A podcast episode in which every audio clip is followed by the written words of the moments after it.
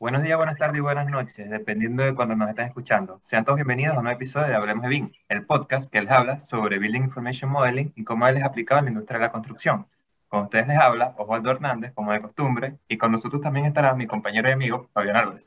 Muchísimas gracias, Osvaldo. Es así, estamos muy felices de traerles un episodio, pero sobre todo muy agradecidos que nos sigan escuchando. Eh, antes de empezar, quiero invitarlos a eh, escuchar nuestro podcast en YouTube Spotify, Apple Podcasts o Anchor. Sobre todo Anchor para las personas en Venezuela. Así es. Hoy tenemos también un, un episodio especial. Eh, y pero primero quiero agradecer también a las personas que nos están apoyando en el episodio anterior con eh, Francisco Civitillo, el cual ya tiene 31 views en un día y hablamos sobre BIM en Venezuela y le decimos que vayan y lo escuchen si quieren estar o quieren saber con respecto a BIM en Venezuela, cómo se está gestionando todo ahora. Y también este, muy feliz porque tenemos un invitado especial de lujo, creo yo, este, Robert Alzualde. Eh, no quiero decir eh, presentarlo todo su CV, pero es un agrado que esté aquí. Tiene más de siete años de experiencia y nos va a explicar un tema también que hoy en día está muy, como decirlo, en moda, es importante. Y bueno, queremos que se presente el mismo. Gracias, Osvaldo. Gracias, Fabián. De verdad que es un gusto estar aquí con ustedes y compartiendo, digamos así, mi experiencia, que para mí es un conjunto de factores de suerte, de estar en el momento correcto, de preparación, de personas que me han ayudado en, mi camino de, desarrollar una carrera primero como coordinador y ahora como líder de, equipo de, de, BIM y de BDC. Y bueno, abierto a compartir todo, todo lo que he aprendido. Así es, Virtual, virtual Design Construction. Virtual eh, Design queremos, queremos, Lead. Sí. Lead. Eh, es algo que también queremos saber que cómo es, también nosotros hablamos, hemos hablado con respecto a BIM, pero también eh, qué es Virtual Design Construction. Ok, bueno, yo creo que desde que inicié mi carrera ya hace siete años, el concepto de BDC, de BIM, siempre ha ido cambiando y siempre ha ido como que agregándole cosas. Sé que ustedes lo han hablado en el, en el podcast antes. Y para mí al comienzo era muy específico como llevar la información que está en 2D, la, información típica de, planos en CAD y en PDF, a un mundo de una tercera dimensión y agregar data a, este, a estos modelos, ¿no? Eh, eso fue, creo que al comienzo lo que todo el mundo entendía como BIM, eh, usar estos modelos para coordinar eh, distintas disciplinas, usar esos modelos para controlar las fases de diseño y controlar la evolución de, del diseño. Creo que al comienzo eran esos dos los principales usos de, de BIM. Sin embargo, una vez yo entré, como que pasé de la fase del estudio y, académica a la parte profesional, ya el concepto de VDC creo que fue más claro para mí. Y VDC es utilizar estos modelos BIM y esta data, pero eh, el, el, valor está en, en, cómo utilizas esto en las obras y cómo utilizas estos modelos con equipos de trabajo para optimizar los procesos que ellos ejecutan.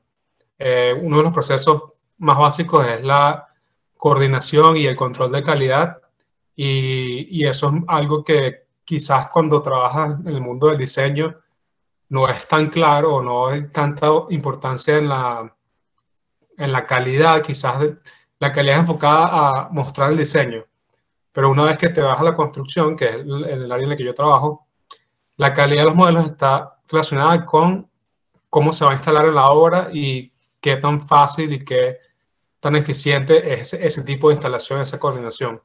Entonces allí como que se empieza a abrir el campo a cómo sacarle provecho a estos modelos y es donde se empieza a incorporar otras tecnologías que antes no se pensaban que eran BIM, pero una de ellas es, por ejemplo, algo que yo comencé a hacer también cuando en el área de construcción, que es utilizar drones para capturar data, data de, del sitio, hacer todo un levantamiento 3D de las obras y luego traerte esa información al mundo 3D, al mundo BIM, y empezar a comparar diseño versus construido.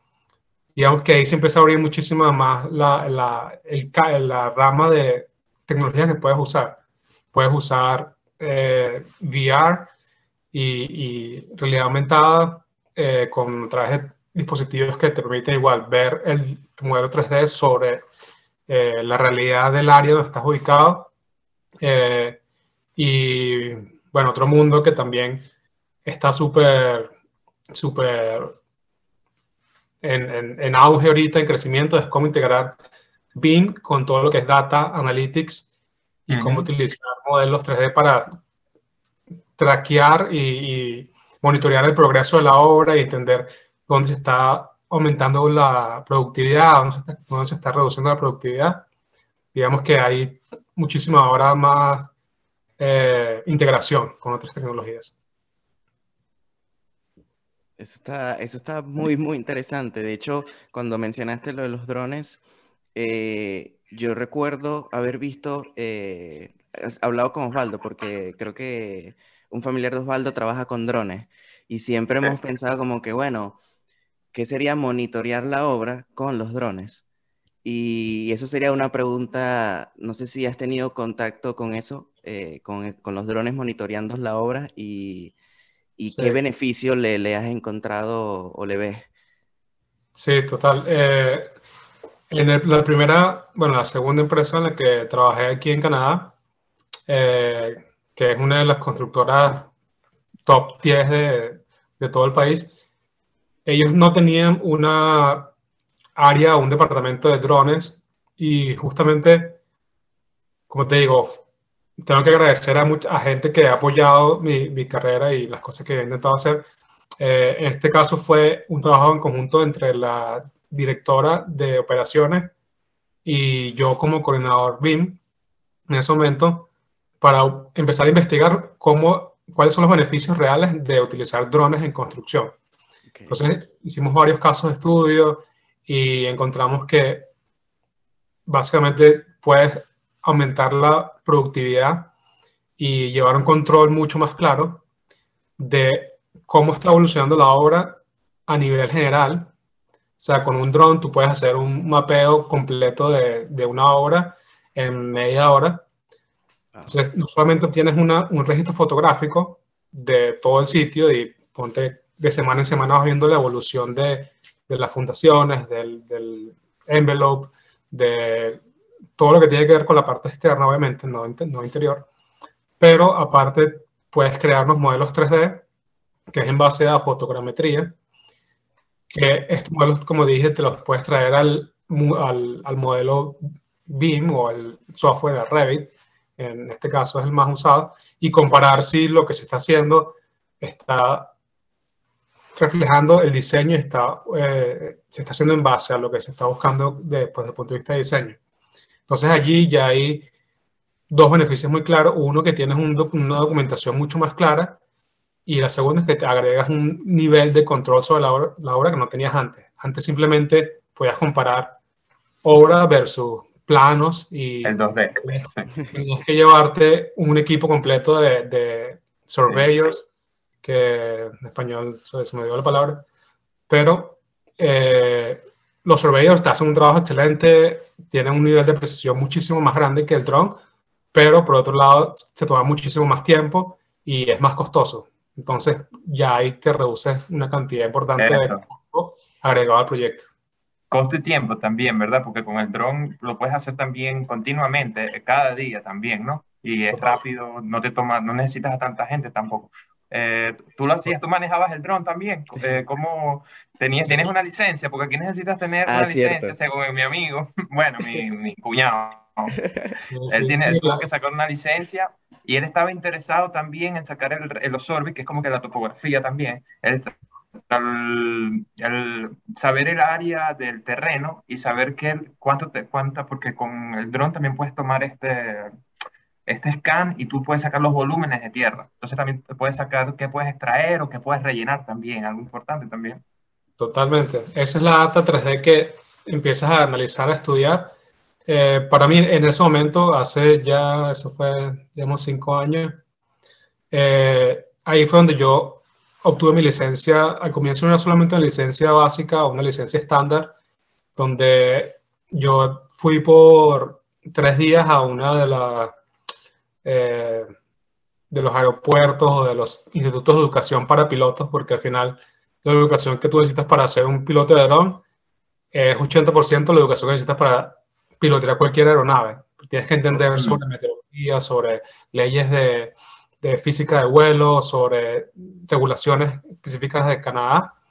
Y ese es un tema que es bastante denso. La verdad, en ese momento hice el curso y comencé a operar, o sea, bueno, después de practicar, pero luego cambiaron, cambiaron las regulaciones hace como tres años y ahora hay una prueba escrita que es un, un filtro de... Es difícil, por no decir súper peludo. Un, un, fume, un fume. y, y, la verdad que, que sí, sí requiere que una inversión de tiempo porque al final se traduce en reducir riesgo y reducir eh, la capacidad de, o aumentar la capacidad que tú controles las variables. O sea, tú tienes que hacer un plan de vuelo antes de, de, ejecutar la operación, tienes que entender en qué espacio aéreo te maneja, qué tan cerca están los aeropuertos, a quién tienes que llamar a través de la radio, si hay algún tipo de, de desconexión del dron. Eh, digamos que sí hay muchas implicaciones, pero una vez las conoces, eh, puedes operar y puedes manejarte en el espacio aéreo con facilidad.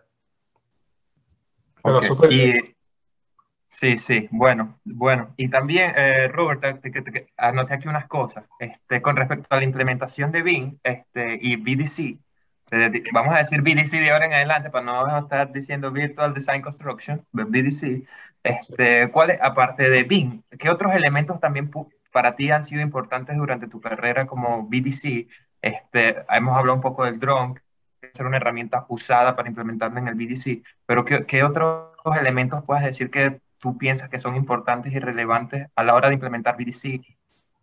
Sí, bueno, la primera que me viene a la mente, y creo que es por donde tienes que comenzar cualquier implementación, es en entender las personas que están involucradas y hacer todo este trabajo de soft skills que quizás muchas veces, yo diría que la mayoría de las veces se sobreestima, se sobreestima y se, perdón, se subestima y al final a pocas personas les gusta el cambio y sobre todo a la gente que ha hecho un trabajo en obra o quizás un trabajo en diseño por años y son personas que tienen experiencia y que han hecho un trabajo muy bien en el pasado. Entonces, ¿cómo haces para introducir el cambio en, estas personas? ¿Y cómo haces para vender que PDC o que un vuelo de dron o que usar VR los va a beneficiar de alguna manera?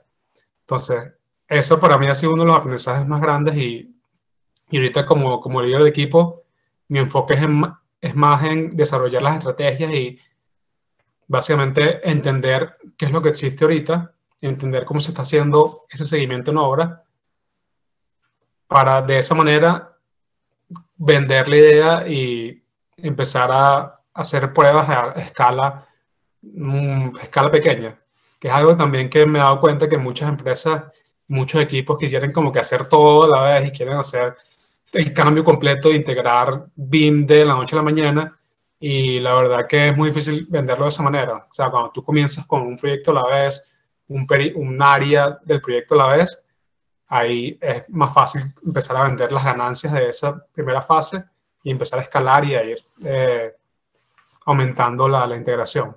Pero para mí ese trabajo con las personas es clave. Sí, eso es un punto, un punto muy importante que tú dices allí, Robert, de los soft skills y de cómo te interactúas con tu equipo. En este caso, tú como BDC Lead, tú, me imagino, tienes tu propia estrategia de cómo interactuar tu equipo y cómo motivarlos a que tengan la misma motivación que tú tienes al respecto de estas nuevas tecnologías y de cómo llevar a cabo proyectos con, como tú lo dijiste, metodologías que son nuevas y que quizás eh, sea un poco difícil de adaptarlas por un tema de tiempo, por un tema económico, un tema de experiencia, porque a veces la resistencia al cambio es un tema que, que recae en todas las, industrias, en todos lados, y siento que la manera en cómo tú interactúas y vendes la idea no solo a tu equipo, sino también a tu cliente y a la persona que va a revisar o aprobar lo que tú estás haciendo, es, muy importante. Y, y, yo creo que por eso, por alguna razón, tú eres un BDC lead. Has llegado a ese punto, a, porque al final, el otro día lo leí, no sé si lo leí o lo escuché, no recuerdo ahorita, pero decía que, eh, y eso es una de, de, las funciones de un, de un líder, eh, educar a tu equipo, y educar a tu equipo no es simplemente eh, darle las aptitudes o darle el conocimiento, sino motivarlos y transmitirle esa emoción de, lo que están, de, lo, de que lo que están haciendo realmente vale la pena. Y eso es una, una de las cosas que nosotros trataremos siempre de, de hablar, de cómo interactuar con las personas. Y si pudieras darnos un ejemplo de, de cómo tú mm, motivas a tu, a tu equipo a, a que te, te, ayude, porque también hay un tema de económico, eh, tipo, ¿cuánto me vas a pagar? ¿Me vas a pagar las horas por hacerte este research? O no sé. claro, claro. Bueno, hay dos. Puedo dar dos ejemplos. Uno con internamente, digamos, con el equipo de innovación, que en mi equipo tenemos cinco coordinadores y eh, hay una posición que es de pasante, que depende del periodo de los, de los college aquí está abierto o no, pero básicamente cinco personas y, y yo. Eh, entonces, de estas cinco personas tenemos seniors y tenemos eh, juniors, coordinators, y un tema que empezamos a explorar el año pasado, quizás año y medio, fue cómo integrar la parte de data analytics y utilizar básicamente eh, dashboards, que son eh, herramientas que te permiten pues, integrar visualizar. visualizar e, integrar la data y luego visualizar, pues, correcto, a través de gráficos, a través de distintas proyecciones de, de, de ahora. Entonces, esta era una herramienta que no utilizábamos y que algunos veían el valor, otros no.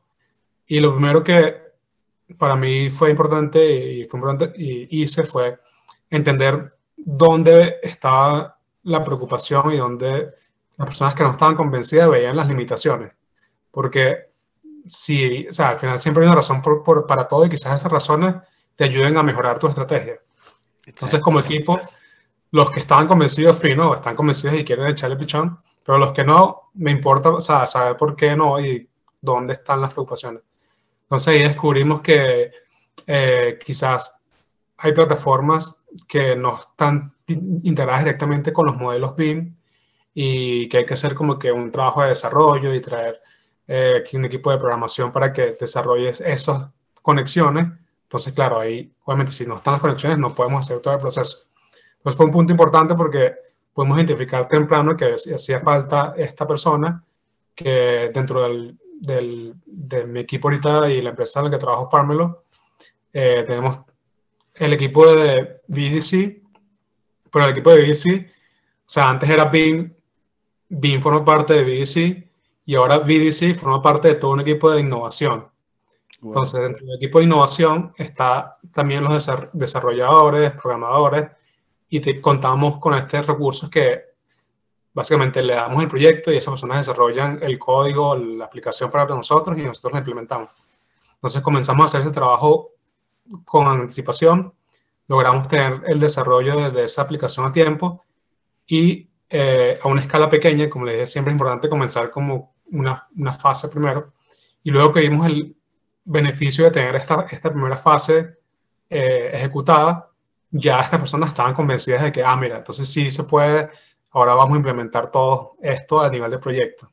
Entonces, ese, fue, ese es un ejemplo de cómo convencer de una manera que comienzas por entender el problema, eh, ayuda muchísimo y no, te la, no lanzarse, que es algo que yo hacía muchas veces antes de por la emoción del momento y por, oye, sí, vamos, a implementarlo ya, te lanzas a ejecutar y al final te das cuenta que tres meses después cometiste el error que podías haber evitado antes. Te volcaste, te volcaste en la redoma.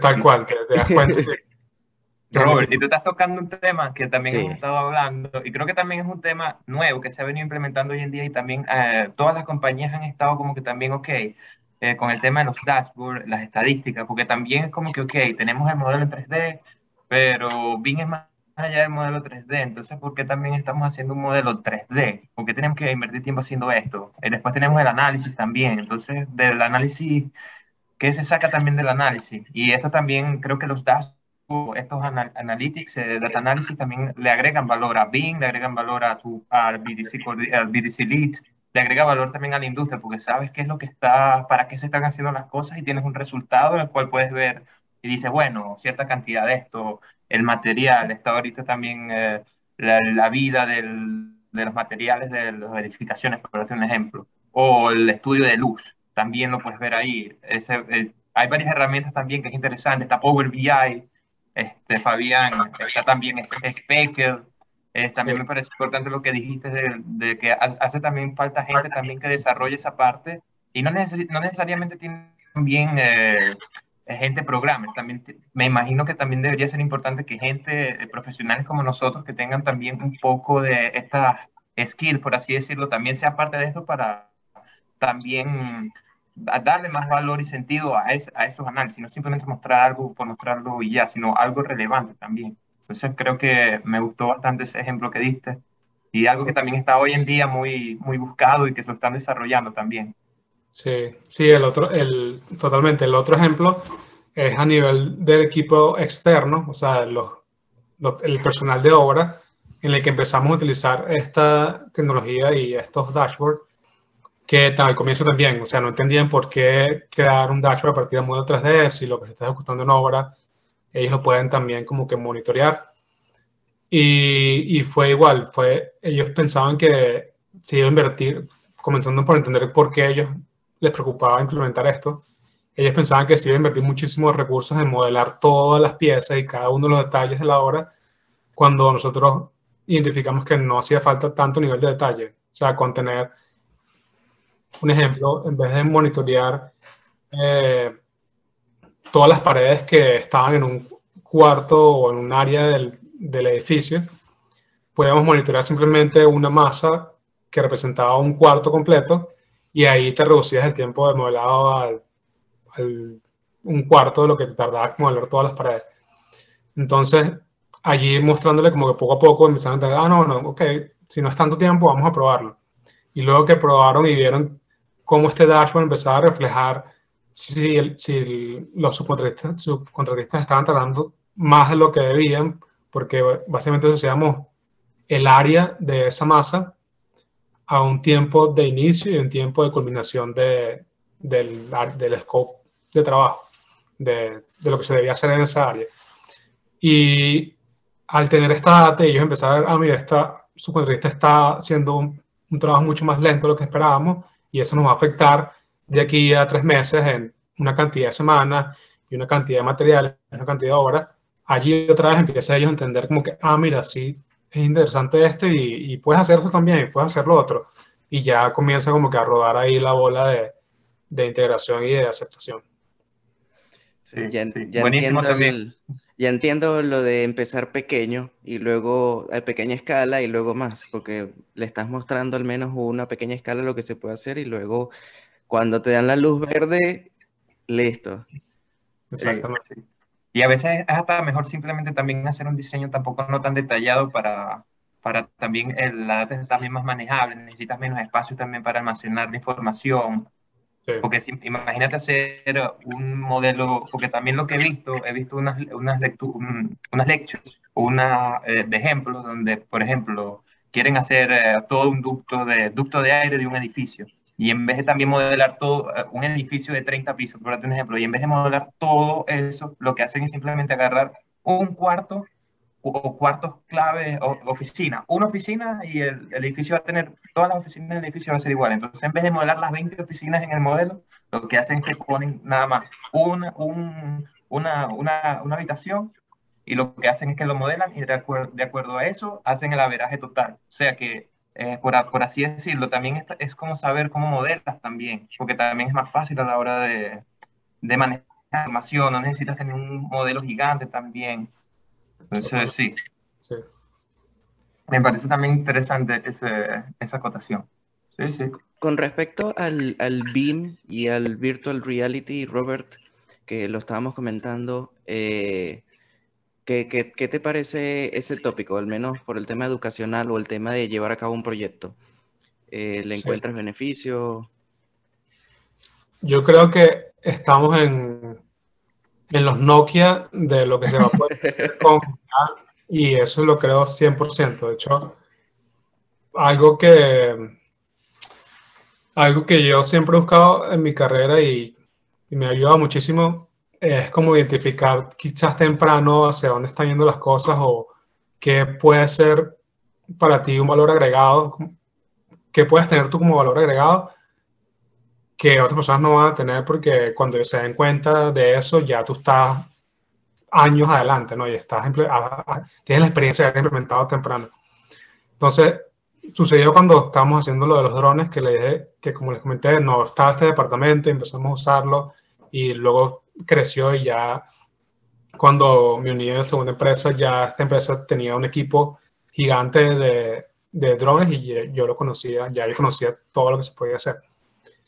Ahora, con VR espe- eh, específicamente, hasta ahora no se ha podido ver el valor ¿no? y, y ha habido muchas barreras, que es importante entender las barreras porque no se ha podido ver el valor.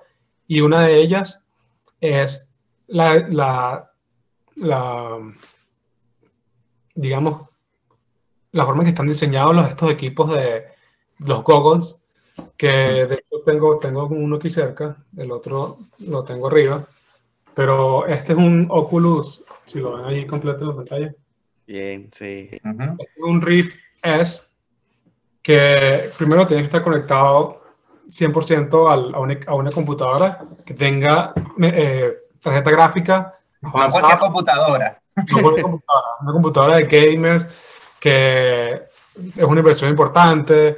El- estos equipos también al comienzo están de 700, 800 dólares para arriba. Y el diseño, como le estaba comentando, no es muy ergonómico. Básicamente tienes mucho, mucho peso en la parte frontal del equipo, del, del dispositivo, lo que hace que sientas el peso en el cuello y no lo puedas tener por más de media hora porque, ¿sabes? Te, molesta, el hecho de estar conectado siempre, no puedes movilizarte a donde tú quieres. ¿Y qué pasó el año pasado cuando vino Mark Zuckerberg y se lanzó de cabeza con el metaverso y a sacar Sí. los Oculus y los Oculus Quest 2, que son los que tengo ahorita en la sala porque estaba, estaba jugando anoche y la paso metido ahí en el metaverso. Eh, estos dispositivos están, o sea, ya están cambiando la forma en que la gente está adoptando VR en otras, en otras industrias. Eh, hay conferencias, de hecho estaba viendo una donde básicamente desde empresas de automóviles hasta empresas de, de retail, de comercio, están utilizando estos dispositivos porque ahora son totalmente wireless, o sea, te colocas el, el VR set y ya, lo prendes, conectarlo a la computadora, es, es una unidad standalone. Y segundo, el diseño también es mucho más compacto. De hecho, es interesante, pesa lo mismo, pero al ser el diseño más compacto, al tener la- el lente más cerca de la cara, el peso es menor en tu, en tu centro de, de- Claro, el de- equilibrio y tal. el compenso, el equilibrio, ¿no? Entonces, nada más este cambio, y estoy seguro que el año que viene o en dos años van a sacar unos dispositivos mucho más fáciles incluso de utilizar y con baterías más largas, van a hacer que la gente se dé cuenta que utilizar virtual reality te genera un nivel de conexión y un nivel de inmersión, que ahorita toda la palabra y toda la venta es inmersión, inmersión, que en realidad hasta que tú no utilices, yo creo que si utilizaste un dispositivo de generación anterior al Quest 2, básicamente vas a estar como que en contra, porque es decir, no, son muy pesados, no se ve bien, que otra cosa que mejoraron fue la calidad. Pero si utilizas estos dispositivos nuevos, te vas a dar cuenta que puedes estar ahí horas y puedes estar conectado con, con personas y puedes estar conectados en un ambiente en común que para BIM y para Virtual Design and Construction es allí donde está el beneficio más grande. Que Sí. básicamente tú puedes navegar ahora todos estos modelos 3D como si estuvieses en obra, o sea, va caminando y viendo la escala real de todos estos elementos y puedes tener al equipo completo de diseño, al equipo completo de construcción metidos en, el ambiente contigo y revisando dónde puede haber interferencia, dónde quizás en base a un proyecto anterior, sabes que aquí va a haber que prestar más atención porque puede haber más conflictos entre, entre las distintas disciplinas. Y, y como digo, o sea, esto que está pasando en cuanto a los dispositivos va a cambiar la adopción a un 300%. O sea, ahorita yo estoy haciendo pruebas para ver cómo podemos revisar y hacer reuniones, incluso como estas, o sea, que ahorita yo estoy viendo la pantalla y ustedes también, pero saben que, o sea, estamos separados o no hay una integración tan grande. En cambio, si tuviésemos quizás no una proyección de nosotros, pero un avatar que tú veas que ah, me estoy moviendo y estamos en un cuarto, o sea, la conexión es, distinta. Entonces, por ahí van los, los tiros de, de VR y, y, yo creo que este año, finales de año, va a haber muchísimo más conocimiento general de utilizar BIM y VR de manera, de manera masiva. Yo, mira, Robert, sabes que a mí me gusta el fútbol y siempre sigo muchas cosas. Y por ejemplo, lo del virtual reality, no sé si sabes, que lo usaron para el estadio del Ajax, del Amsterdam. Eh, un estudio se llama la compañía que lo hizo. Y también ahorita van ellos están diseñando y van a ahorita construir el, en South, en South uh, Korea, Corea del Sur. Ellos quieren hacer como que el, eh, como que la garita de la vino tinto, pero en Sur Corea. O sea, como que su estadio con, su, con diferentes eh, mercados, este, un área grande. Y lo hicieron todo también usando el VR también. No, lo estuve tratando de encontrar, pero ellos están usando también un, un software especializado para eso, que también vi que hay compañías importantes usándolo, como Vic. Este, pero también te quería preguntar a ti, tú que estás en eso, lo estás usando, ¿a quién más le voy a preguntar? Este, ah, ¿Sabes como que qué plataforma o conoces alguna plataforma pudiéramos se pudiera de una manera fácil? Porque eso también es la traba a veces que nosotros tenemos a la gente que le gusta estar, ok, tratando de implementar esto en estas, en estas áreas.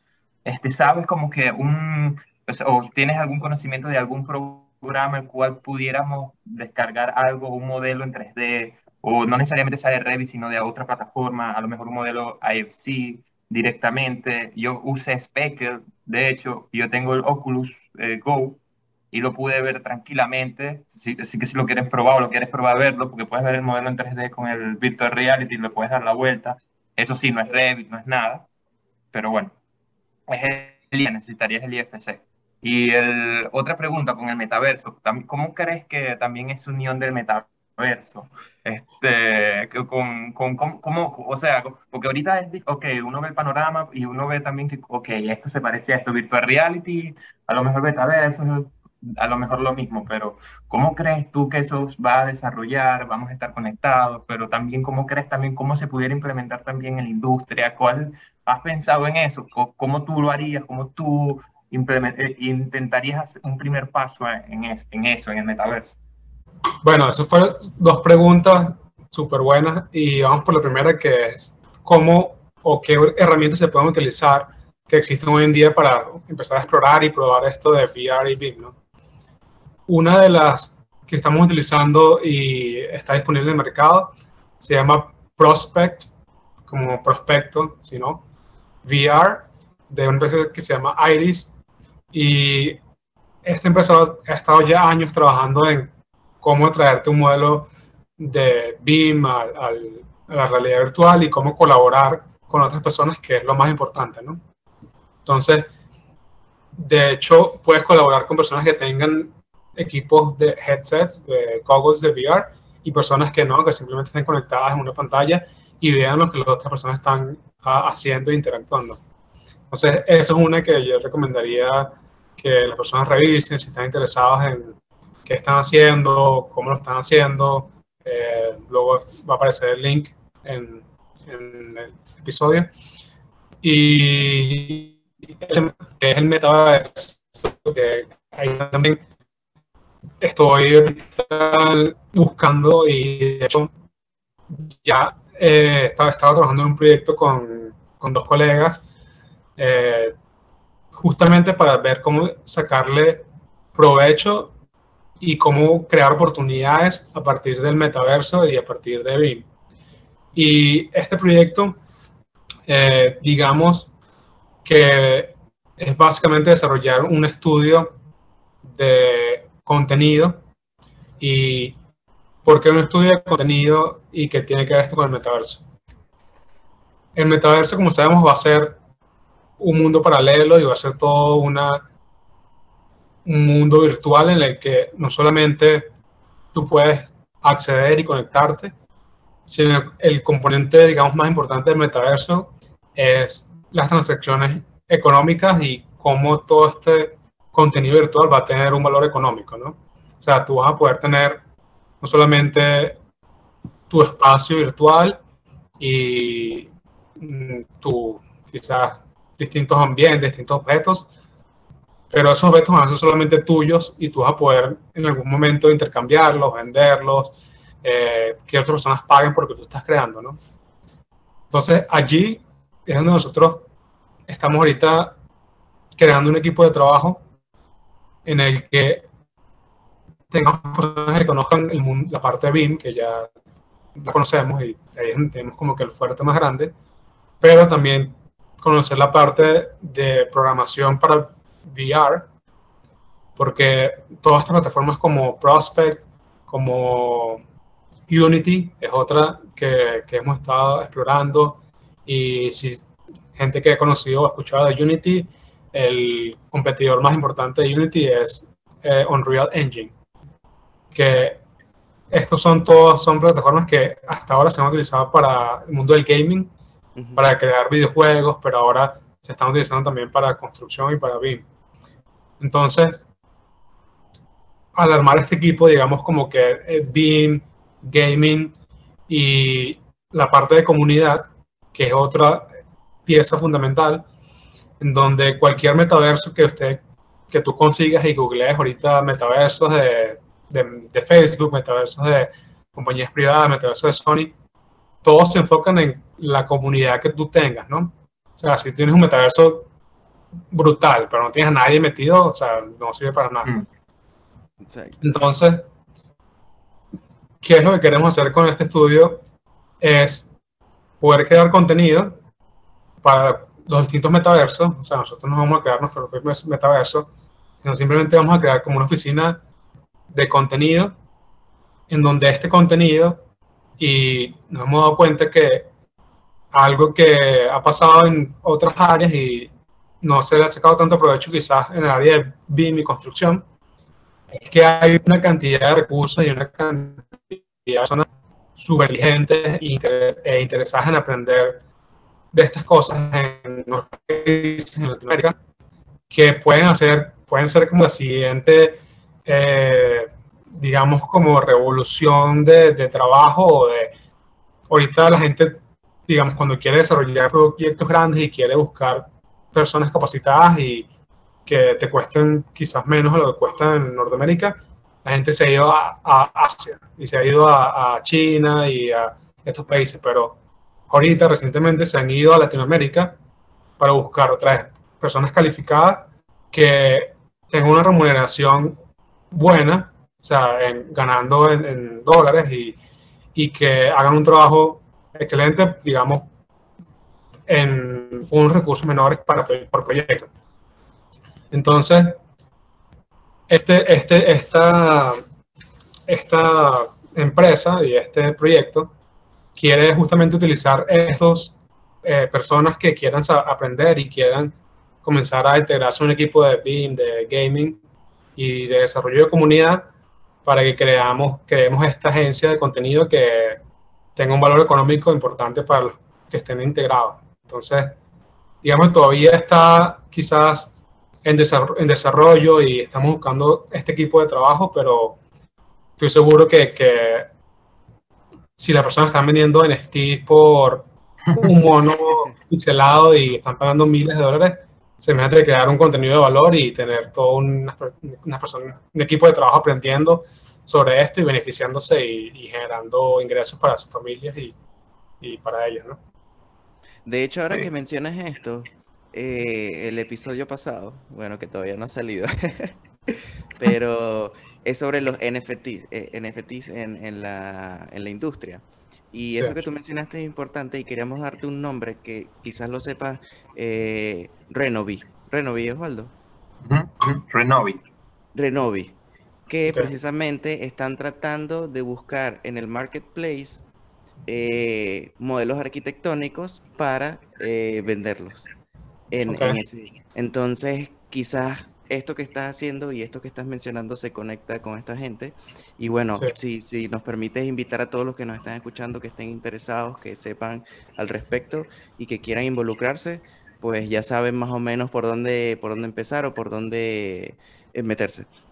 Totalmente. Y, y, el tema con esto del metaverso que para mí, como les dije, siempre he buscado como que, que es lo que te puede dar como un diferenciador y una, capacidad en tu profesión que te traiga beneficios económicos. O sea, para mí, haber sido un piloto de drones en ese momento donde no había ningún equipo de drones, era obviamente un interés de aprender algo nuevo, pero al mismo tiempo, o sea, tener esa capacidad me generaba una remuneración más grande que no haberlo tenido, o sea, que personas que no lo tenían. Entonces, eso es un punto que también quisiera eh, compartir con las personas que muchas personas que ahorita están empezando a, meterse en el mundo BIM porque quieren tener como que ese factor de diferenciación y tener más oportunidades de trabajo porque hay menos personas allí. Pero ahora, ¿qué les puedes agregar a esto? O sea, vas a agregarle la parte de drones, vas a agregarle la parte de analytics, vas a agregar la parte de metaverso y de virtual reality.